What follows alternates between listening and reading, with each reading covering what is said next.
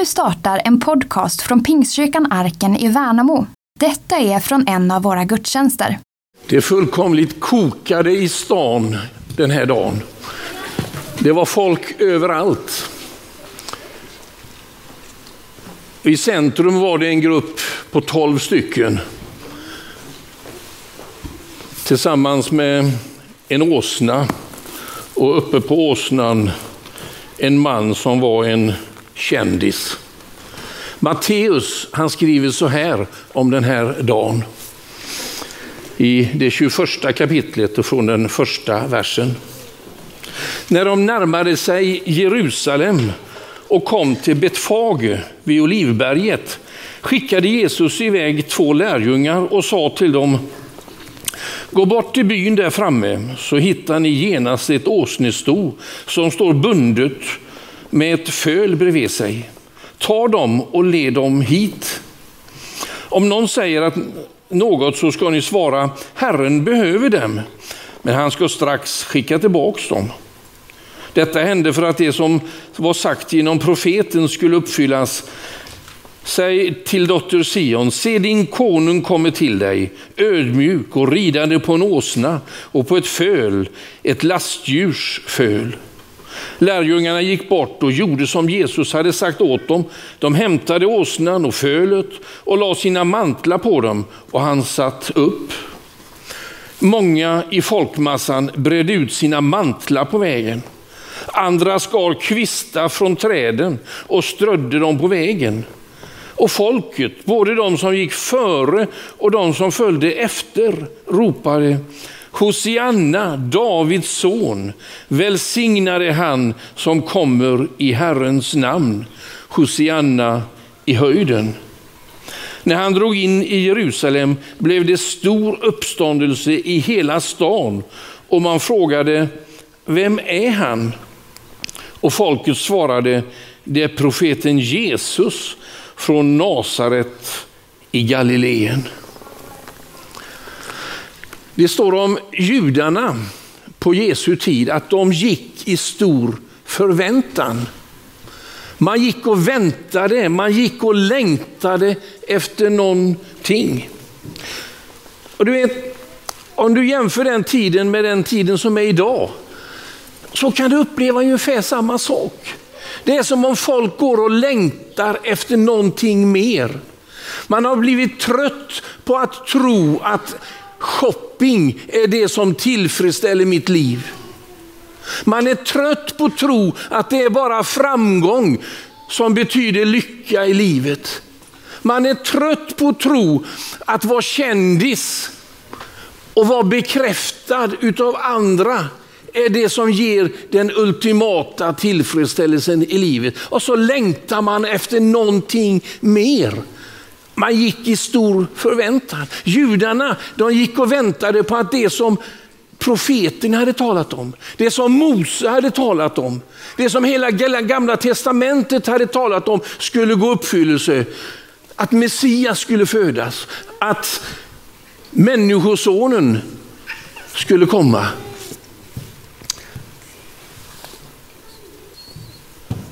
Visst är det viktigt med allt det här som vi längtar efter. Visst är det viktigt att ha ett bra jobb. Visst är det viktigt att känna att man lyckas. Visst är det viktigt att, att kunna känna att man kan köpa det man behöver och kanske till och med lite till. Men den här ytterligare dimensionen, den här som gör livet värt att leva, det är någonting annat. Jag är med övertygad om att vår svensken innerst inne längtar efter, det är Jesus. Det är Gud. Det är en relation till den som har skapat dig och mig som vi innerst inne längtar efter. Och du vet, Gud, han längtar också. Gud längtar. Han går också i en slags vänta, och den här tiden gjorde han det ännu mer. Gud längtar efter dig. Gud längtar efter gemenskap med dig. Gud längtar efter att, efter att få be, betyda någonting i ditt liv. Att få fylla det där tomrummet. Att få göra att du känner dig hel. Och ibland så faller vi in i det här som är så mänskligt. Att vi ska något, på något sätt försöka göra oss förtjänta av Guds kärlek. Vi ska göra det och vi ska göra det. Vi ska vara präktiga på det och så vidare. Och tro att vi på något sätt kan förtjäna hans kärlek. Men kärleken fungerar ju inte så. Jag vet när jag fick vårt första barn, en liten parvel, inte kunde han göra någonting för att förtjäna min kärlek. Han bara skrek och ja, han gjorde en del andra saker också tyvärr. Men jag älskade honom ohämmat, utan att han gjorde någonting. Du kan inte förtjäna Guds kärlek. Gud älskar dig helt som du är. Han längtar efter dig. Dagens text är hämtad ifrån Matteus som vi läste här alldeles nyss. Det är ju texten om när Jesus rider in i Jerusalem.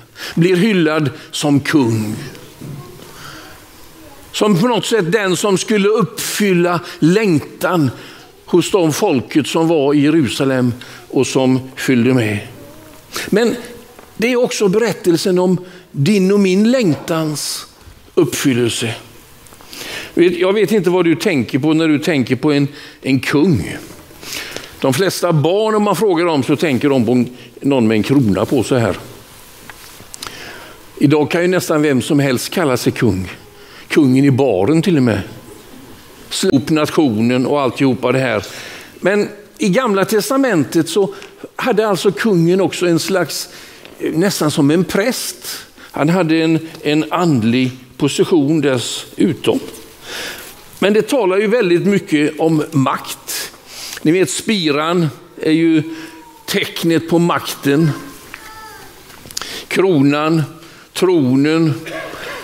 Väldigt ofta så omgav sig kungen med en enorm här av, av soldater som skulle på något sätt signalera vem han var, vilken makt han hade och så vidare. Och så kommer den här dagen när Jesus rider in i Jerusalem. Ska bli hyllad som kung och bli det. Folk får fullkomligt fnatt. De ropar sitt hosianna. De lägger mantlar på vägen. De skär av palmblad och lägger på vägen. Precis så som man gjorde när en kung åkte in i landet. Så hade man gjort för Salomo sjuhundra år innan. När han red in på sin stridshäst omgiven av soldater. Men nu kommer ett litet får. Få, föl, förlåt mig. Ett litet åsneföl. Och där sitter Jesus på den. Och han travar sakta på där. Uppe på mantlarna och gren eller löven och som, som var liksom gjorda som en kungaväg. En sån annorlunda entré. En sån annorlunda kung.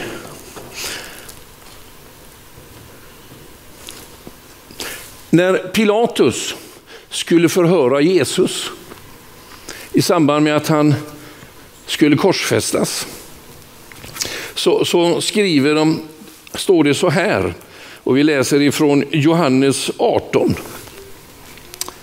Pilatus gick tillbaka in i residentet och lät kalla till sig Jesus och frågade: så du är judarnas kung? Jesus svarade: säger du detta av dig själv eller har andra sagt det om mig? Pilatus svarade: jag är väl ingen jude. Dina landsmän och översteprästerna har överlämnat dig åt mig. Vad har du gjort? Jesus svarade: mitt rike hör inte till denna världen. Om mitt rike hörde till denna världen hade mina följeslagare kämpat för att jag skulle bli utlämnad, att jag inte skulle bli utlämnad åt judarna. Men nu är mitt rike av ett annat slag. Pilatus frågade: du är alltså kung? Jesus svarade: du säger själv att jag är kung. Jag har fötts och kommit hit till den här världen för denna enda sak, att vittna för sanningen. Den som hör sanningen lyssnar till mina ord. Pilatus sa till honom: vad är sanning? Vad är sanning? Ja, det är en fråga som man ställer sig det också. Av svikna vallöften, av allt möjligt konstigt som händer i vår värld, av fake news. Och så kommer Jesus. Och det ligger något märkligt i det Jesus säger. Att mitt rike är inte av denna världen. Den är inte av denna världen. Det är ett annat sorts rike. Den som kan grekiskan, eller som har ett grekisk ordbok hemma, en grekisk ordbok, kan gå hem och slå upp att det ordet man använder, denna världen, betyder egentligen inte härifrån. Jag är inte härifrån, mitt rike är inte härifrån, hör inte hemma här. Nej, den tillhör ett annan, en annan värld, en annan dimension. Guds rike, det rike som kung Jesus skulle verkställa, det var helt annorlunda mot den här världens rike. Jesus levde ju på romartiden, där kejsaren hade oinskränkt makt och behandlade folk som varor. Riken kom och riken gick. Och vi kan i historien se enorma riken, men kvar av det finns idag ingenting. Så kommer Jesus ridande på en åsna och säger att jag tillhör ett rike som är av en annan värld. Andra värderingar. Där inte den starkaste är nummer ett, utan den som vill vara minst störst ibland er, han ska vara den andres tjänare. Som inte talar om makt, utan talar om ödmjukhet. Mitt rike är ett annat rike. Guds rike där rättfärdighet, frid, omsorg, glädje är det som präglar det riket. Där tårar ska torkas. Där ingen mer sorg, ingen skilsmässa, ingen död. När Guds rike och Guds principer för evigt ska gälla. Ett annat, annorlunda rike. Visa mig det land i världen som lever efter de principerna. Nej, hans rike är snarare ett tillstånd än ett geografiskt område. Ett tillstånd vi lever i, där Guds principer råder. En dag ska det riket bli fullt och helt ut en verklighet. Men vi lever ju på den här jorden. Är då talet om julen och advent och Jesu tillkomst, är det bara någonting som handlar om himlen? Är det bara någonting som är en utopi här på jorden men kanske blir verklighet där? Nej, så är det inte. Här och nu kan du och jag få uppleva Guds rike bli verklighet. Jesus, han predikar en dag, eller han läser snarare, ur profetboken när han kommer till Nazaret. Och det står i Lukas fyra så här: Herrens ande är över mig, ty han har smort mig till att frambära ett glädjebud för de fattiga. Han har sänt mig att förkunna befrielse för de fångna, syn för de blinda, ge de förtryckta frihet och förkunna ett nådens år från Herren. Det var det som Jesus gjorde här på jorden. Det var det du och jag kan få uppleva här och nu. Ett nådens år. Frihet för de betryckta. Öppnade ögon för de blinda. Öppnade ögon för de som lever inneslutet i en felaktig självbild. Och så vidare och så vidare. Hans rike är sannoliken ett annorlunda rike.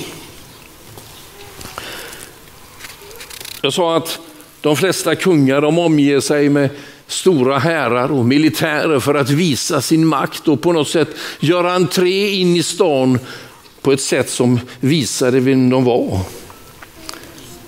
Jag kommer ihåg när jag bodde i Afrika och när president Mobutu hade varit ute och, och rest någonstans och skulle komma hem eller komma på besök någonstans. Vilken våldsam apparat det var. Det var soldater och det var avspärrade gator och det var jeepar och det var poliser. Allt för att på något sätt signalera det är jag som har makten. När Jesus rider in i Jerusalem och kommer på en åsna så vill han inte säga det är jag som har makten. Utan han ville signalera att jag har kommit som en tjänare. Jag har kommit hit för att dö. Jag har kommit hit för att offra mig, för att du ska få uppleva friheten, för att du ska få dina ögon öppna, för att du ska få uppleva befrielse. Jag kommer inte att komma med soldater och trycka på dig någonting, men jag kommer att tjäna dig och betjäna dig. Jag kommer att dö för dig. Profeten i Gamla testamentet, han säger att alla valde vi vår egen väg. Vi gick alla vilse som får. Var och en av oss ville gå sin egen väg. Vi ville alla bygga vårt lilla kungadöme. Vi ville alla bli kungar, inte minst över våra egna liv, men väldigt gärna över andras också. Vi ville få makt, vi ville få position, vi ville få ära. Så kommer Jesus och han säger att mitt rike är inte av denna världen.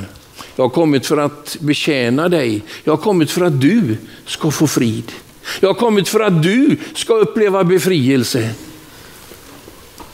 Och vad var kravet? Ja, det var ju nåd. Bara nåd.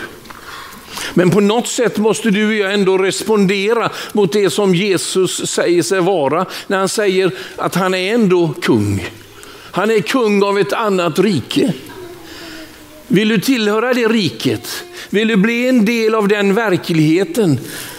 Så säger han välkommen till dig. Välkommen att bli en del av mitt rike. Ni vet, Johannes döparen, han var ju den som, en av de stora personligheterna i advent, han skulle visa vägen för Jesus. Han skulle bereda vägen för Jesus. Och när han skulle födas så fick hans föräldrar reda på det via ett änglabesök. Varför var det så viktigt att Johannes födde? Varför var det så viktigt det han skulle säga så det var tvunget att en ängel kom?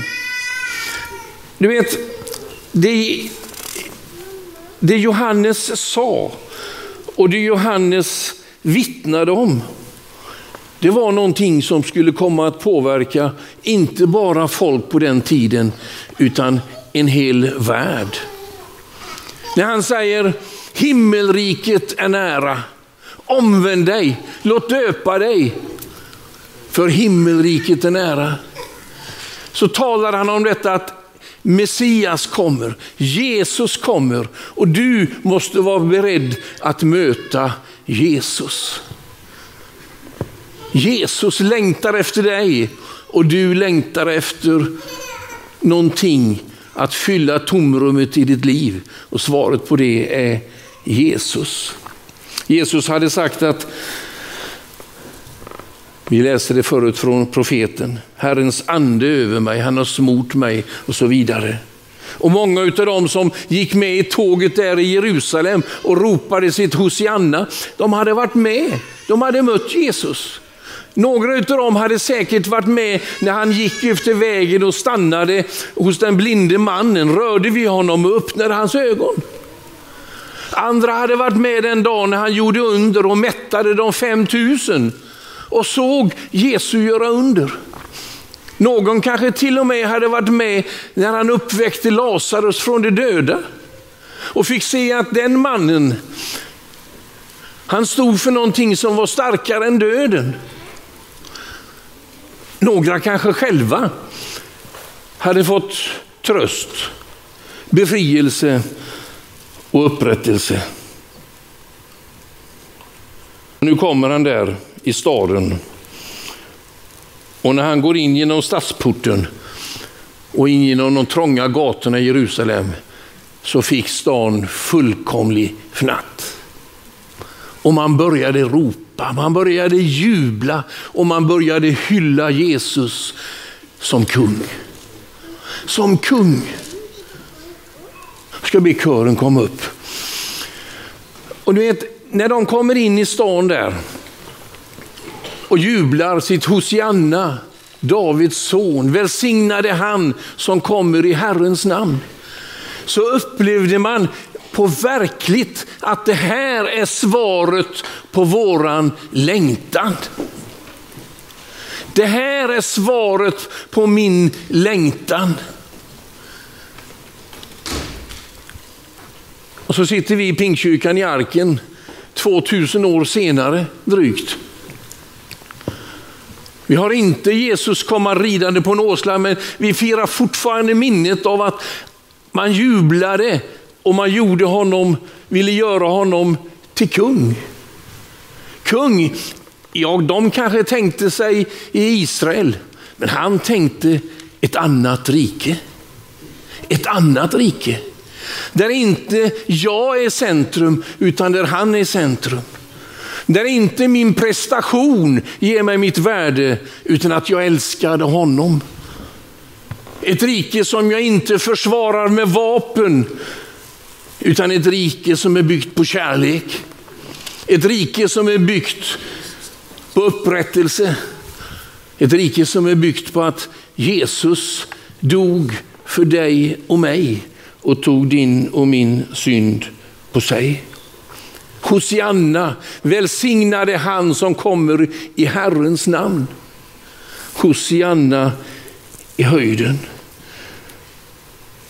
Sen den gången Jesus red in första gången och tusentals människor följde honom genom gatorna i Jerusalem, så har miljoner och miljoner och miljarder av människor stämt in i det jubelropet. Hosianna, Davids son, välsignade han som kom i Herrens namn.